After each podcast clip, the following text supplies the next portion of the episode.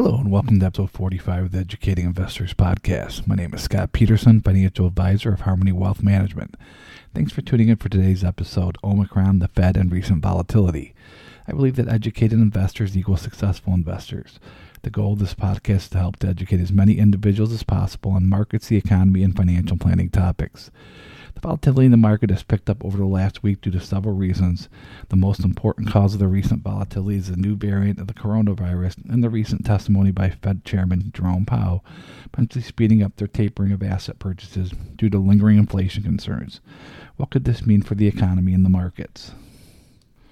Worries about a new COVID 19 variant of concern, labeled Omicron by the World Health Organization, triggered the recent stock sell off. The World Health Organization says Omicron was first identified in South Africa, but has been found in Hong Kong, Israel, Belgium, and now the United States. The new COVID 19 virus variant Omicron has a large number of mutations, some of which are concerning. The variant has emerged so rapidly that scientists don't yet know exactly how fast it spreads, how it reacts to vaccines, nor to antibodies in people who had recovered from an earlier COVID 19 infection. The World Health Organization says those questions might take weeks to answer. Countries have started to begin travel restrictions, while others, including Austria, have embarked on lockdowns even before the new variant was identified. We'll learn more about the new variant in coming weeks, but here are some of what we know now from information put together by Michael Cembalest, Chairman of the Market and Investment Strategy at JP Morgan. The Omicron variant has 32 mutations of the spike protein alone, compared to the Delta variant, which had only 9. This is a very large degree of mutation. As a reminder, vaccines target the spike protein based on its three dimensional shape. So, the more severe the topographic mutation of the spike protein, the greater the risk of lower efficacy for any vaccine developed versus a prior variant. Importantly, the Omicron variant is not genetically descended from the Delta variant, suggesting it probably mutated over time in a single immunocompromised person. The tens of millions of immunocompromised people around the world serve as incubators for mutation, since existing vaccines are less effective in such people and they can remain infectious for several months. The Omicron variant could be a serious risk to global health. Nine of its mutations have been seen in other variants of concern. Eight have not been seen before, but lab data suggests they are a threat, and some of the other mutations are unknown and still need to be examined. Some Omicron mutations have properties that signify potential resistance to antibodies derived from existing vaccines. Other Omicron mutations show potential for increased transmissibility and increased infectivity. It's important to point out that vaccination rates are only 24% full and 28% partial in South Africa. So we don't have information yet on what Omicron spread might look like in places with higher vaccination levels, nor do we have any information on Omicron disease severity. The good news about Omicron, unlike other variants, it can be tracked via a simple PCR test and will not require genomic sequencing to identify. mRNA vaccines are relatively easy to alter compared to other vaccine types. Once the change is made to recognize the new spike proteins, only two dozen people need to enroll in a trial to make sure the updated vaccine works, after which it can be distributed. This process could take four to six weeks, but as you can imagine, the process of revaccinating everyone for a new variant would be logistically challenging if required. One of the most important things to track right now is hospitalization rates in South Africa where the Omicron outbreak is occurring.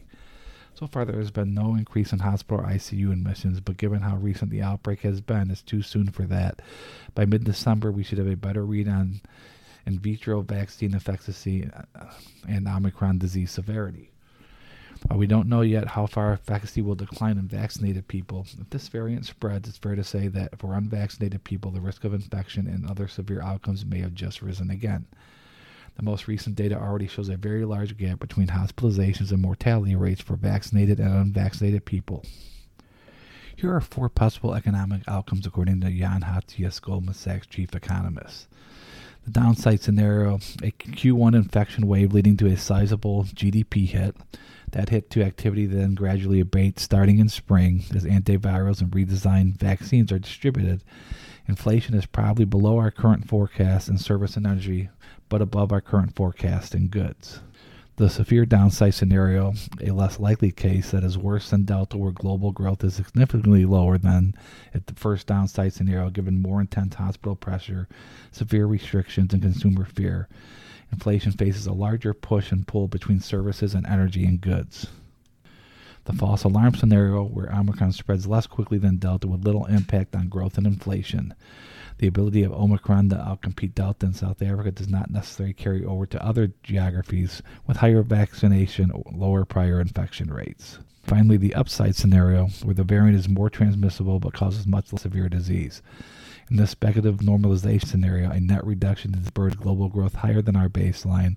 In this scenario, global infection likely decline more quickly than our baseline scenario because the rebalancing of demand from goods to services and recovering goods and labor supply accelerate.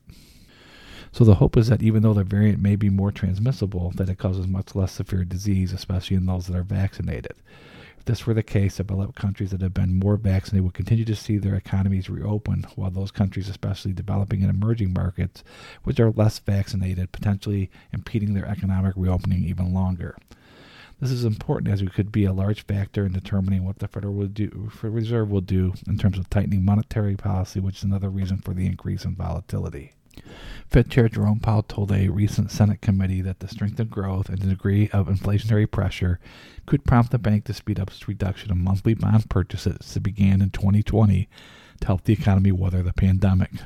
As announced earlier in November, the Fed made its initial cut of 15 billion, lowering its monthly purchases to 105 billion from 120 billion previously.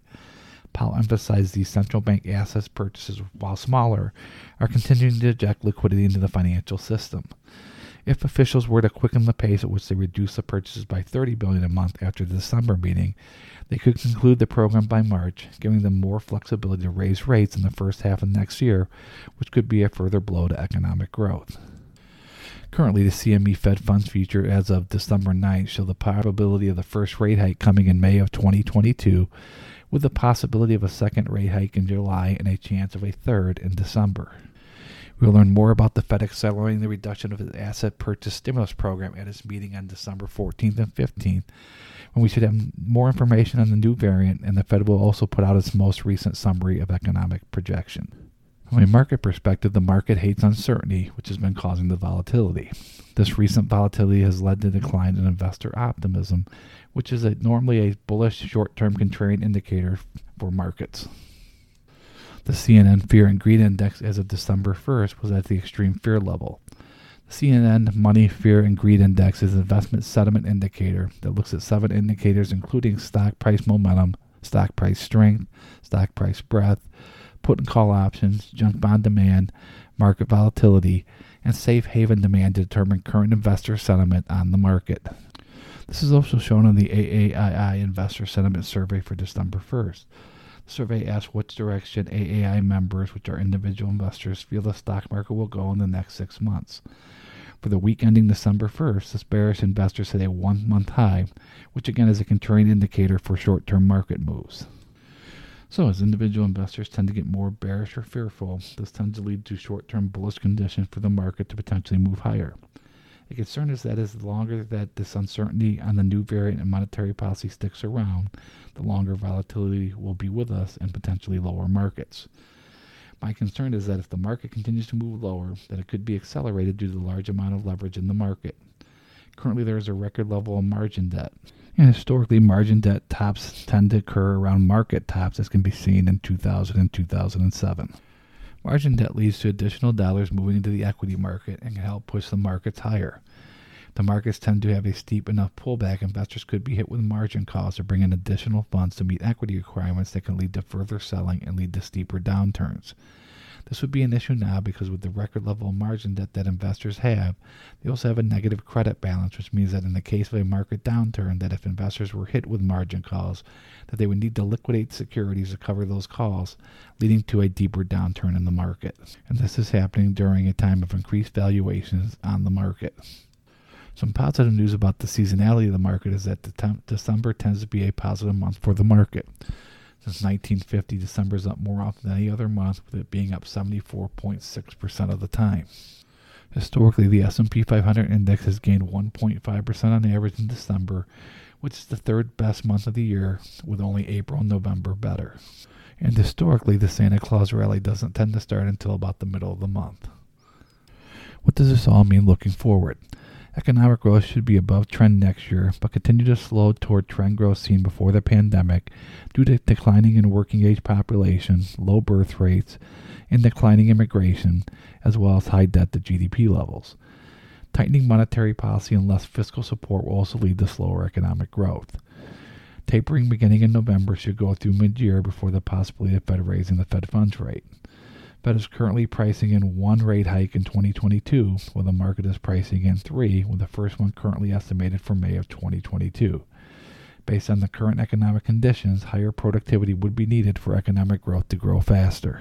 Economic growth will also start to slow globally as central banks begin to tighten monetary policy and governments begin to pull back on fiscal stimulus however, should be above trend pre pandemic next year. Developed international economies like the Eurozone and Japan have similar high debt to GDP levels that over time lead to slower economic growth. Central banks are becoming more concerned that transitory inflation may be around longer than they expected due to supply chain constraints. Core PCE, the Fed preferred measure of inflation, along with other measures of inflation, are currently above their target of 2% average inflation. Reversals of base effects and supply constraints improving will eventually lead to inflation moving back toward their target over time. When looking at current inflation expectations of consumer, the markets, and economists, they show that although elevated, that longer term they show inflation slowing. I believe over time that the forces of lower inflation, including a slowing economy and older demographics, increasing use of technologies, increasing numbers of zombie companies, and an increasing level of unproductive debt, will be stronger than those for higher levels of inflation. Central banks around the world are also tightening monetary policy to deal with current higher inflation rates. Central banks, including South Korea, Norway, and others, have raised rates. Central banks worldwide have taken 500 policy decisions as of the end of November of 2021, with monetary policy stance easing 41 times and tightening 147 times. Monetary easing steps accounted for 24.1% of all changes to monetary policy stances year to date, while monetary tightening steps accounted for 85 or 3, 85.3% of all changes to monetary policy stances year to date. As the Fed announces their intention of tapering their asset purchases, 10 year Treasury yields tend to move higher before they move lower, along with the yield curve flattening as the tapering starts. Investors have done well selling bonds when the Fed is buying during QE and buying bonds at the end of QE and tapering. This would make sense if the Fed is tightening policy to slow growth and or inflation. Investors should look to purchase bond as growth and inflation slows. If this historical trend continues with the Fed beginning to taper, then lengthening duration as rates are rising would make sense to take advantage of rates eventually falling. Rates can only tend to move up so much. Yields in the 2 to 2.5% range are consistent with the Fed long run target for the Fed funds rate in the past 10 year in the past cycles, 10-year yields have peaked near the peak in the Fed funds rate. This would mean that the top of the 10-year Treasury yields would be around 2.5% based on the current neutral rate of 2.5%. The Fed may have a hard time even achieving their long-run neutral rate of 2.5% for the Fed funds because Fed funds rate have peaked at lower and lower levels since 1980, with even 2% probably being more likely, which would mean a lower top for the 10-year Treasury yield. This is especially true with the shadow Fed funds rate from the Atlanta Fed currently at a negative 1.7%. Wu-Xia shadow Fed funds rate shows what the Fed funds rate would be if a tentative easing through unconventional policy such as QE is factored in when policy rate is at the zero bound. So currently, just removing the QE component of monetary policy would be, would be tightening policies between 1.45% and 1.7%, since the current shadow rate is negative 1.7, and the current target range for the Fed funds rate is 0 to negative 0 to 0.25%. So based on the shadow Fed funds rate increasing, the Fed funds rate to 2 to 2.5% would be like increasing the policy rate by 3.45 to 4.25%. So, what are some of the market implications? Investors could look to lengthen duration with safe core bonds such as Treasury as interest rates move higher, which would act as a potential head for a portfolio of risk asset if the stock market fell due to slower growth.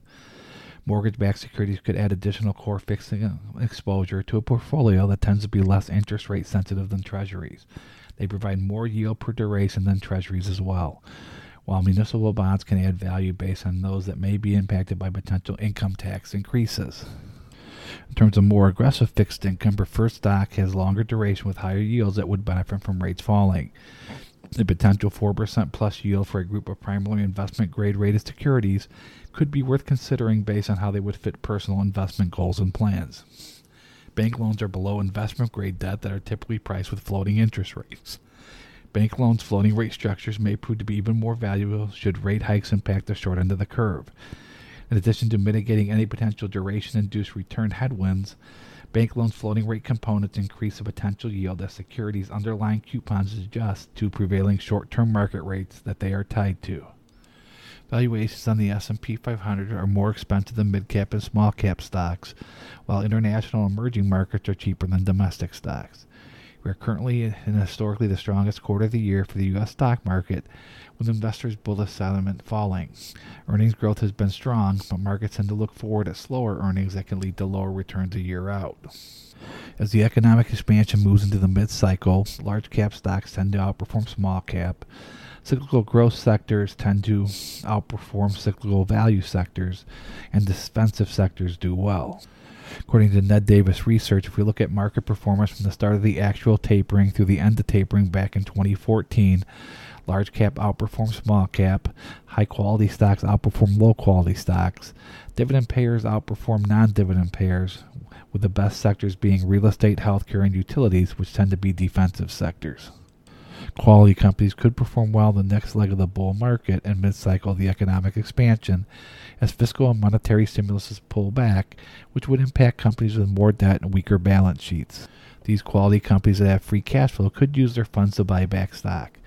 According to research from Charles Schwab from February 2010 through December 2014, the stocks of U.S. companies that bought back their shares returned an impressive 149%, whereas the S&P 500 returned 93%. In Europe, the difference was even more staggering, with buyback stocks returning 120%, whereas the STOXX Europe 600 index returned just 35%.